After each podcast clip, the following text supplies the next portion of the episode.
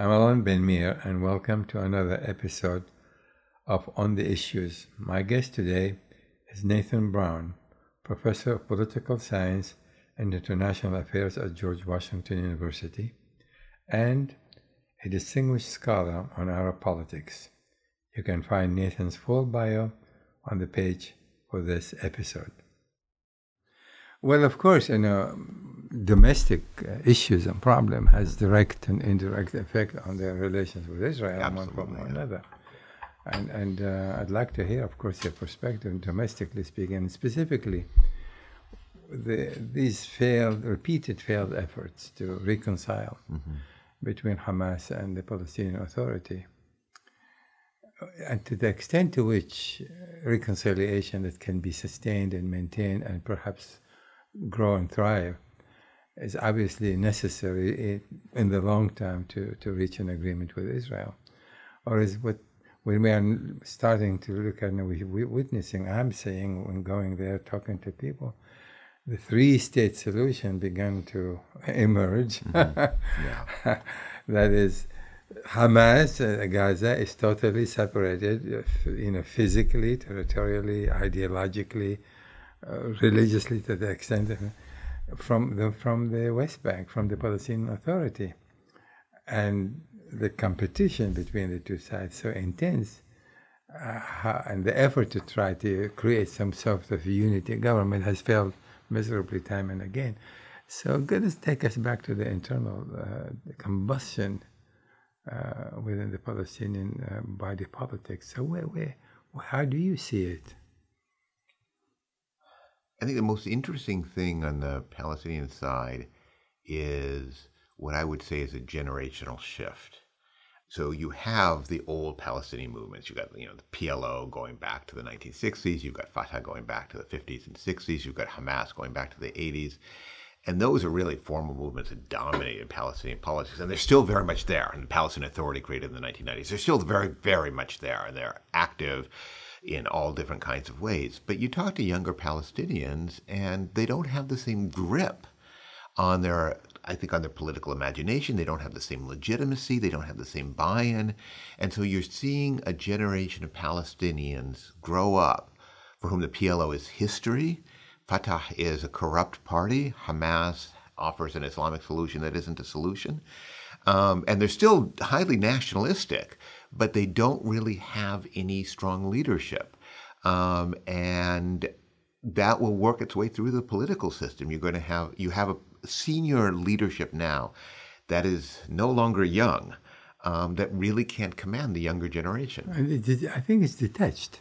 It's detached from the younger generation. I mean, correct me if you think uh, I'm, I'm wrong in this regard. That is, in my, as I see it, yes, there is this generational, um, Don't know, factor that's taken place. But this is new generation, you know, these are in their 30s, 40s. Mm-hmm. The second generation after the first one, not the third, which are in their 20s or, or, or less have been indoctrinated to, at least with the nationalistic movement as such. So, albeit they have no affinity perhaps to the leadership, but ideologically remain committed to a national, nationalistic, uh, national movement, espousing, seeking the, the independence. And, uh, but actually, what- you know, what you said, you know, the, the, how, how they are connecting, you know, today's reality to what was. And there's a gap, I think, in their understanding of how do you really bridge that. Do you, do you see it that way? In part, yeah. So, so the generation that you're talking about, the, the generation people in the 30s and the 40s, you know, they're, they're, they've they've seen a couple different attempts, or they've learned about a couple different attempts. One was, you know, achieving uh, a Palestinian state through armed struggle, and then it was achieving a Palestinian state through diplomacy. Neither of those worked. A little bit of Pal- uh, achieving a, a Palestinian state through institution building that didn't seem to work. So that's a generation that still, I think, is wedded to the idea of Palestinian statehood, but they have no strategy. They've sort of crossed out every single thing on the list. But it's that we call that third generation, people in their 20s, that to me is a little bit more interesting because for them, I'm not sure it's about statehood. It's certainly about Palestinian national identity. But the idea that there should be a Palestinian state, something that takes a seat in the United Nations called Palestine and, and a Palestinian president, a Palestinian flag, in a sense, they've got half of that. They have some of the international accoutrements of statehood, and it doesn't mean anything to them. Um, so they talk in terms of a of a of a one state solution. They talk in terms of confederal solution, or you know, I, one young Palestinian says, you know, one state, two states, fifty states. I don't care. Just give me my rights. Give me the right. Yeah, I want I want I want my right. I want to be free. I want to have a job. I want to have an opportunity. I want to have a decent education, healthcare, and all of that. And that is so. The three approaches, you know, um, achieving their goal either by violence, diplomacy, or by building institutions. As I see it and I review this over the over the years, they did not stuck to any specific approach long enough, pursuing it long enough to actually to see if it's leading to what their ultimate objective is. Mm-hmm. So there is a shift that is the internal combustion and lack of consistency within the Palestinian national movement did prevent them prevented them from reaching or coming much closer to what their national aspirations been all about. Mm-hmm. Do, do, do, you see that? Well, they, they tried them. I, I, I think there is an underlying problem with with those approaches, and that is just weakness. How do you do diplomacy when you have very little to offer the other side? Um, uh, you know, essentially what they had to offer the Israelis was, you know, an end to conflict, kind of a better future. But those are sort of diffuse things. And, and armed struggle, the fact is they're the weaker party. Um, exactly right. I mean, these two, and, and I 100% agree this, this was, even though they, they, they, they couldn't pursue it because exactly what you mm-hmm. say. The third one that I've been hammering on all along is building the institutions mm-hmm. that can support statehood. They started with that to some extent, especially in the West Bank. That too is no longer the, a major focus. That is, I think this might have changed, could have changed also the attitude to, of Israel toward the Palestinian. If they saw the Palestinian investing enough in developing their institutions and something that they can want to hold on to, that they do not want to be destroyed if they keep challenging Israel. But for the Israel, I think building the institutions wasn't would not have been good only for the Palestinian. It would also send a signal to the Israelis that the Palestinians, in fact, are working toward establishing a state that it is not a challenge necessarily to Israel. And I think that is probably one of the main failures of the of the Palestinian Authority. And now, of course, Hamas falls into the same trap. Yeah. I, I would see it as a failure, but I'd probably apportion blame differently. I mean, in in a sense, so what I was saying is, you know, armed struggle doesn't work if if if if you're the weaker party. Diplomacy doesn't work if you don't seem to have that much to offer. I would say the same thing with institution building.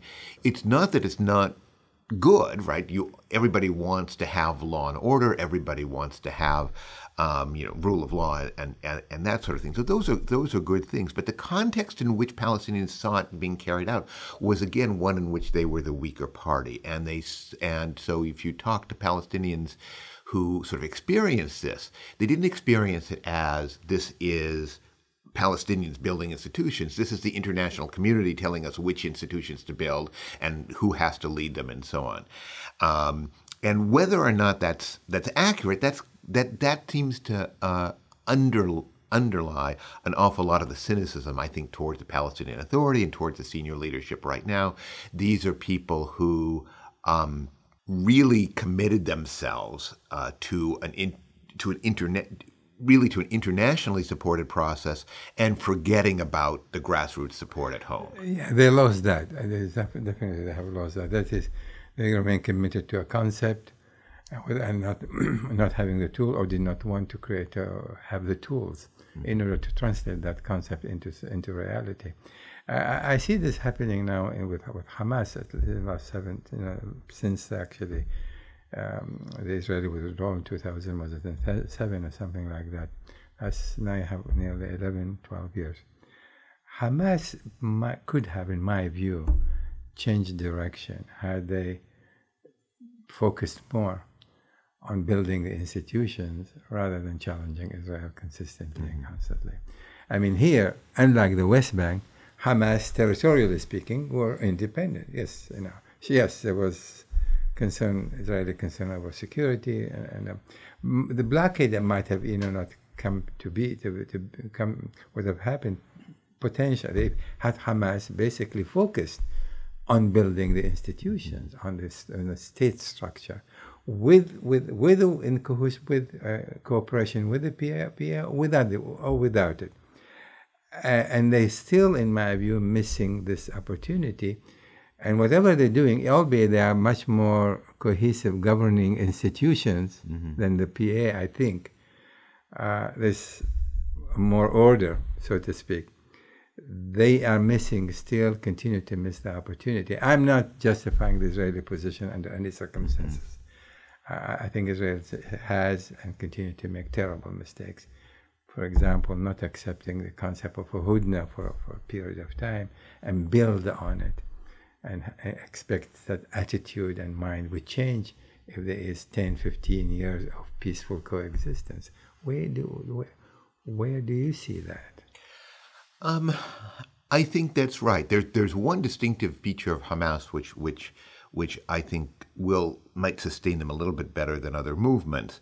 But but but the fundamental argument that you're making was that they they sort of had this opportunity in Gaza. Um, and did not use it as they should have. I think you. I, last time I was in Gaza was uh, two, what is it, it was uh, 2012, so six years ago. Mm-hmm. But even at that point, you know, what you would hear from people who lived under it. They would say, yes, there's basic kind of law and order, but but Hamas is setting itself up. You know, Hamas always said we will not make the same mistakes Fatah did. We won't wed ourselves to positions of political authority. We won't become a corrupt movement. But they'd basically gone into government and treated it as a as an extension of their political party. Um, um, or, or the way that uh, some Palestinians would say, look, you know, Hamas is an acronym. It stands for Islamic Resistance Movement.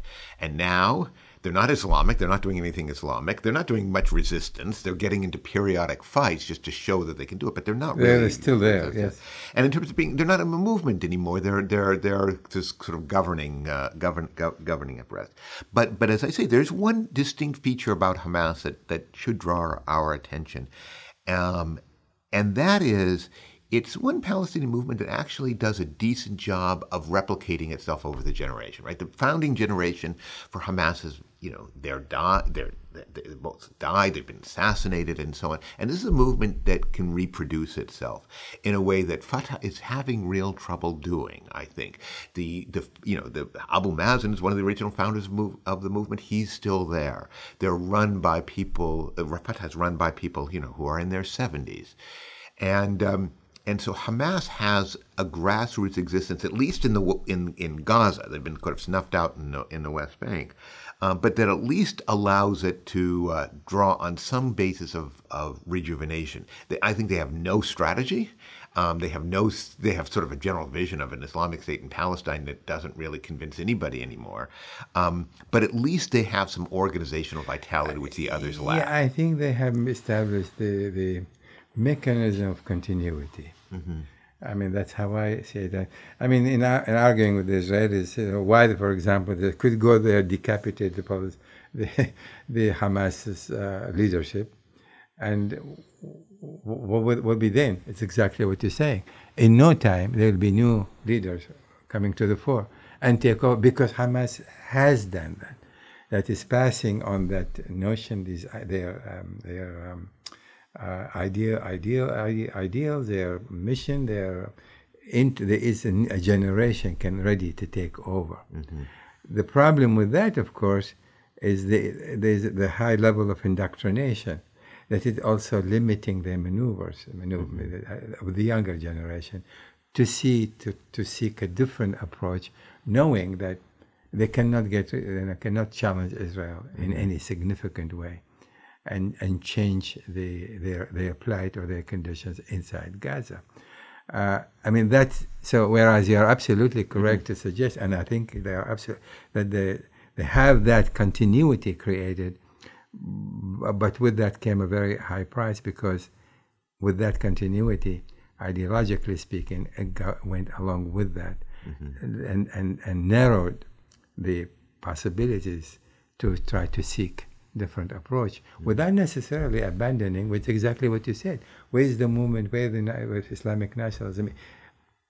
But but the ideal remains there. Mm-hmm. Um, yeah, when I when I step back and look at this, when I look at you know about um, Hamas and in a sense it's a movement that managed to continues itself continue in existence but doesn't really really sort of offer any path.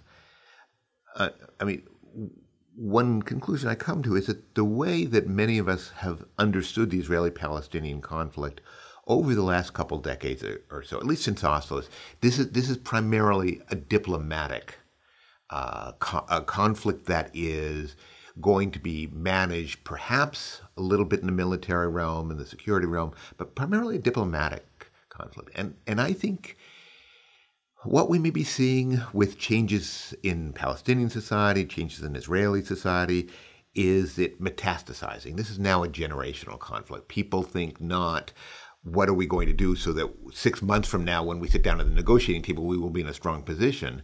But what are population growth rates like? What are population movements like? What it, you know, and and they're really thinking about the con the conflict is not something that can be immediately resolved or negotiated, but something that will evolve into different forms over over over the next generation that they will pass on to their children. Um, and that's worrying, um, but I'm worried also that it might be accurate. Yeah, but then the question is to what end? Mm-hmm. That's that's the I mean, in talking to the Palestinian, exactly what you're saying. And you know, for example, they're looking at demographics um, as a tool. Uh, this is where the concept of one-state solution is coming up. So they cannot defeat Israel by force, where we can actually defeat Israel by the demographic means provided, well, there's a, that's where the one-state solution has mm-hmm. been advocated by some, some, many Palestinians, for that matter. Give us right. Well, there will be no Jewish state left if the Palestinians were to be given equal mm-hmm. rights. That's not going to happen. But let's go back to Hamas. That is, I think um, a solution to the Israeli-Hamas today is probably much easier to achieve than the solution to the Israeli PA conflict mm-hmm. in, the, in, the, West Bank. And perhaps if Israel were, the Israelis were wise enough, Hamas would be wiser a bit. And to think in those terms, this might also provide subsequently, over the years, perhaps an opportunity to advance the Israeli Palestinian West Bank uh, you know, um, solution. Now, because the, in, as far as the, the Gaza is concerned, a, there is no territorial dispute. This is, you know, it's a, it's a given. Um, the Israelis simply do not want to go back under any circumstances. They're not interested. It will be suicidal to, to, to go back and govern two million people. That's not going to happen. And they know that. And, and Hamas also knows that is, uh, they can afford to provoke Israel once in a while to keep the, the issue alive, but also knowing, um, you know, I was I was thinking for a while that the, in the last last uh, you know violent confrontation on, along, along the borders that they maybe for, want to, to, force Israel to come in, as a matter of fact, rather than avoid that, in order not to agree to go back to the status quo ante. My understanding, as today, you know, that's actually they are talking to one another. Mm-hmm. They are talking to one another. They are now finally the Israelis may come, have come to the conclusion, perhaps a long-term, you know, uh, hudna may in fact uh, may be a, will provide certainly an interim solution, but it could be built on it. Do you do you have that sense? Uh, that is what I my I'm feeling that I'm based yeah. on my conversation with some people there. I think there's something to that. Um, and I think that's where things are going. I'm just not sure where things go after that. I mean, there's a real interesting contrast here. When the Israelis and the Palestinian leadership and the PLO met, really their first major accomplishment was just mutual recognition, right? That was what the first Oslo agreement was about. We just recognize the PLO, we recognize Israel, and we'll solve everything else. So it was really about getting the two sides talking, and then we'll get to the details. Um, and here it's almost the exact opposite. Um, Hamas refuses to recognize Israel. Israel will, you know, not recognize Hamas. They won't talk to each other, but of course they talk to each other all the time. They absolutely do. Even yes. when they send, you know, when when they send rockets eh, or, or attacks back and forth, that's a way of talking to each other. Basically saying, trying to say, you can do this, but not do that and um, it's it's and there's there's there's mediation going on with the Egyptians and so on, and this is no longer even quiet. I remember actually during the last war seeing a headline in an Israeli newspaper explaining that the talks had been held up because an Islamic Jihad delegation was having trouble getting to Cairo. And so these are these are this is open diplomacy. This is no longer even even exactly. surreptitious. Exactly. Yeah. The problem is I mean, you can get a modus vivendi that way. Uh, you can get, but if you get a modus vivendi that's not tied to any kind of broader political or diplomatic process, there's no telling where it goes. The tragedy of this, I think, is that it comes a little bit late. If it had come back 2006, 2007, 2008, when there was still some viable, I think, idea of Palestinian structures, even after the 2007 split, there was still a, you know, a PLO that Hamas wanted control over.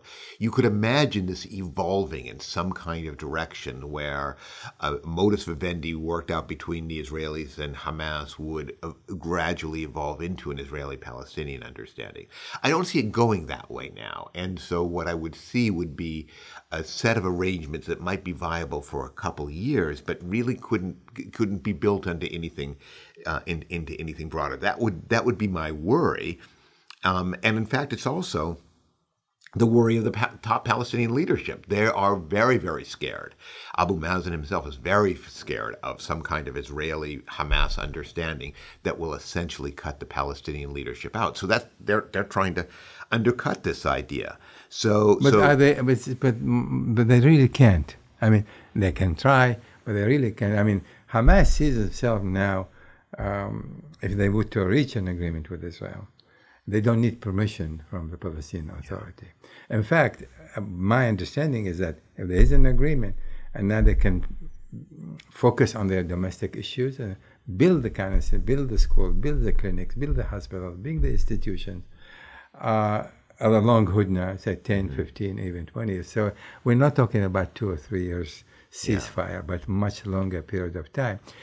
Um, again, based on what I understand with the conflict resolution, is that if you have this kind of period, if the Palestinian, if Hamas is to focus on building the infrastructure inside, and there is no fire and there is no no violence taking place, in my view, you can absolutely build on that. As a matter of fact, Lieberman and others offered just recently, let's go this way. We will build for you the airport. yeah. I, I, don't know if I think I think they mean it. I think the Israeli mean it at this point. We will build seaport for you. We will build airport for you. In fact, they suggested that to be built in Aqaba near near near Eilat for the Palestinians. I mean, this is being is being now floated. Something that you couldn't hear about before. So so there is something happening there. And and I again it comes from the experience of Hamas and Israel. Neither side is going to they can kill each other another 10, 20, 30 years, but the stat, either Israel doesn't want to get back there, Hamas knows that. Mm-hmm. Hamas are going to disappear. So the Hudna that was initially turned down, uh, you know, offhand, it is no longer being turned down because it is the least, uh, you know, evil option, so mm-hmm. to speak. You know, that's that's what I see things happening. And see, to me, Egypt is supportive of this idea because Egypt has its own problem with Hamas, obviously. Well, what I was going to say is I think there are two questions about that kind of arrangement. One is what is there any kind of international structure outside of the Israeli Hamas bilateral side that is supporting it? Egypt is a key actor. A few years ago, the Europeans would have been a key actor because they were talking about building a port. They'd built the or helped build the original airport back in Gaza back in 1999, 2000. It was destroyed. So European financing could have been critical. The other Arab states, uh, Saudi Arabia and Qatar, uh, at a time have been sort of rivals.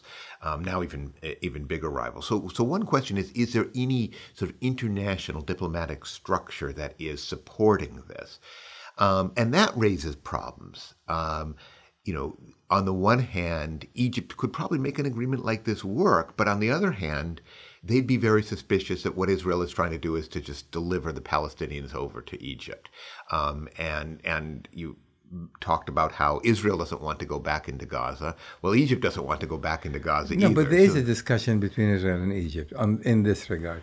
That Israel does not want to, to push, take Gaza back. Yeah. Uh, As, as a matter of fact, the discussion that I understand is going on is exactly saying, look, uh, Hamas can become, stand on its own. You don't need to own it again. This is not, you know, and if they behave, so to speak, if there is no violence and there is open open borders, and um, uh, which also could, help Egypt to quell the violence in the, in the Sinai to, to a great extent, with the with with the support of Hamas is not. in- Remember, Hamas has uh, actually killed members of the jihad are provoking Israel needlessly. Uh, Yeah. over, over the years, they've done ma- many of this killing because they do not want to get Israel again come and clobber Hamas uh, because of the jihad provocations. So I think there is there is something ongoing between Israel and uh, I know there is discussion between Israel and Egypt in, in this regard, and the Egyptian will support that, will support this kind of approach. And it's been actually insisting over the years that Israel accept this long-term hudna Yeah. because it will benefit them as well.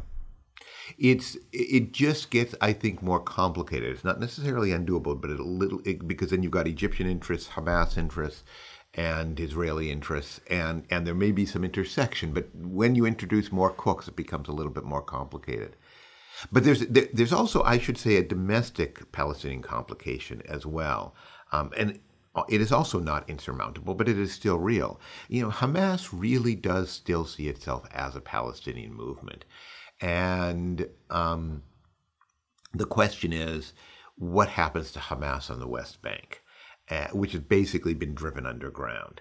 And they have made periodic attempts to kind of rebuild, reemerge, and, and that sort of thing. Is one one that that is an area where I think Israel and Hamas cannot come to an agreement. The idea of a Hamas contained in Gaza um, is one that Israel, I think, could probably come to terms with, at least for the short to medium term.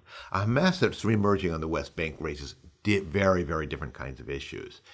Um, and but for Hamas, reemerging in the West Bank is critical. So I think that a, a sort of agreement over Gaza is probably doable. When it gets to the West Bank, you might ha- you know see this odd scene in which Israel and Hamas are directly and conceivably even formally agreeing to arrangements in Gaza, while still um, engaging in violent means against each other on the on, on the West Bank. And the question is whether that's sustainable, whether something like that, you know, we saw basically back in 2014 an, a Hamas Israel war begin, not over anything in Gaza, but over something in, in, in, in, in Hebron. So there, there could be all sorts of sparks from the West Bank that could di- that could disrupt that kind of arrangement. I mean, yes, I, that, that's been, I agree with you, until now, perhaps until recently. But I think that is also changing. The Hamas in the West Bank seem to me, they also understand that the conditions in Gaza is untenable, no no longer acceptable. I mean, we, you, you know it's, what's going on there better than anyone else. It's, it's an awful situation. Uh, they have the they have the structure of governing all of that, but they they still live in a dire dire situation as far as uh, economically speaking, joblessness and all of that. And so the Hamas in, in, in the West Bank understand that that an agreement with Israel in Gaza will eventually also filter can help them in in um, as long as they don't challenge the authority in in the West mm-hmm. Bank. That is, let the- let the Israelis and Hamas agree on something in the West Bank, and I mean in Gaza, and and if that is to grow and flourish, is in no way is going to necessarily undermine mm-hmm. the Palestinian Authority, except that in the interim there's got to be some dialogue between the Palestinian Authority and Hamas, mm-hmm. not to the exclusion of one another. That's that's because Israelis also understand, you know, the Palestinian Authority is not going to disappear. Not Abbas as an authority, as a governing authority, with or without Abbas. Uh, so, so in terms of conflict resolution, do, do you agree that if Israel or Hamas is to, to choose this route now and really take it seriously with the support of Egypt. The EU, based on my discussion in, in Brussels, they will absolutely support this kind of an agreement. And they may also provide some funding for it. Mm-hmm. They are interested. They want to see Gaza and the conflict in Gaza between Israel and the Palestinians to be calmed down. It's in their interest as well.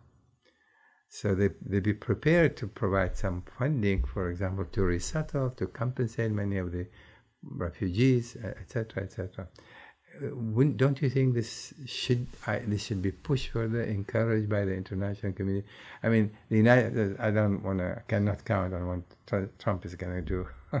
I mean, he has disrupted the whole process more than trying to achieve any breakthroughs for that matter. Yeah. Um, well, I guess I'll go back to something I said earlier. This this would have been a wonderful idea 10 years ago.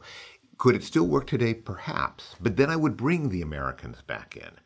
Uh, because I think the Americans might be the ones who could disrupt this being a, a, a, a, a, the beginning of something that is more than just a temporary modus vivendi.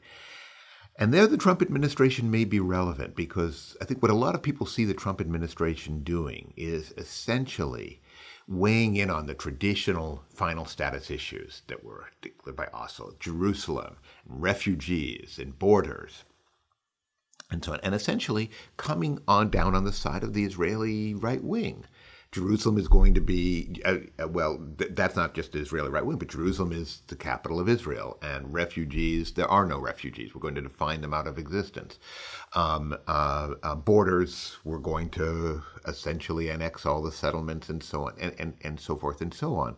And so what you're seeing is, um, I would guess, the Americans coming in and um, really supporting a set of arrangements that would, um, I think, essentially continue the conflict. They would they would mark a, almost a formal end to the Oslo process and say, okay, that's not happening anymore.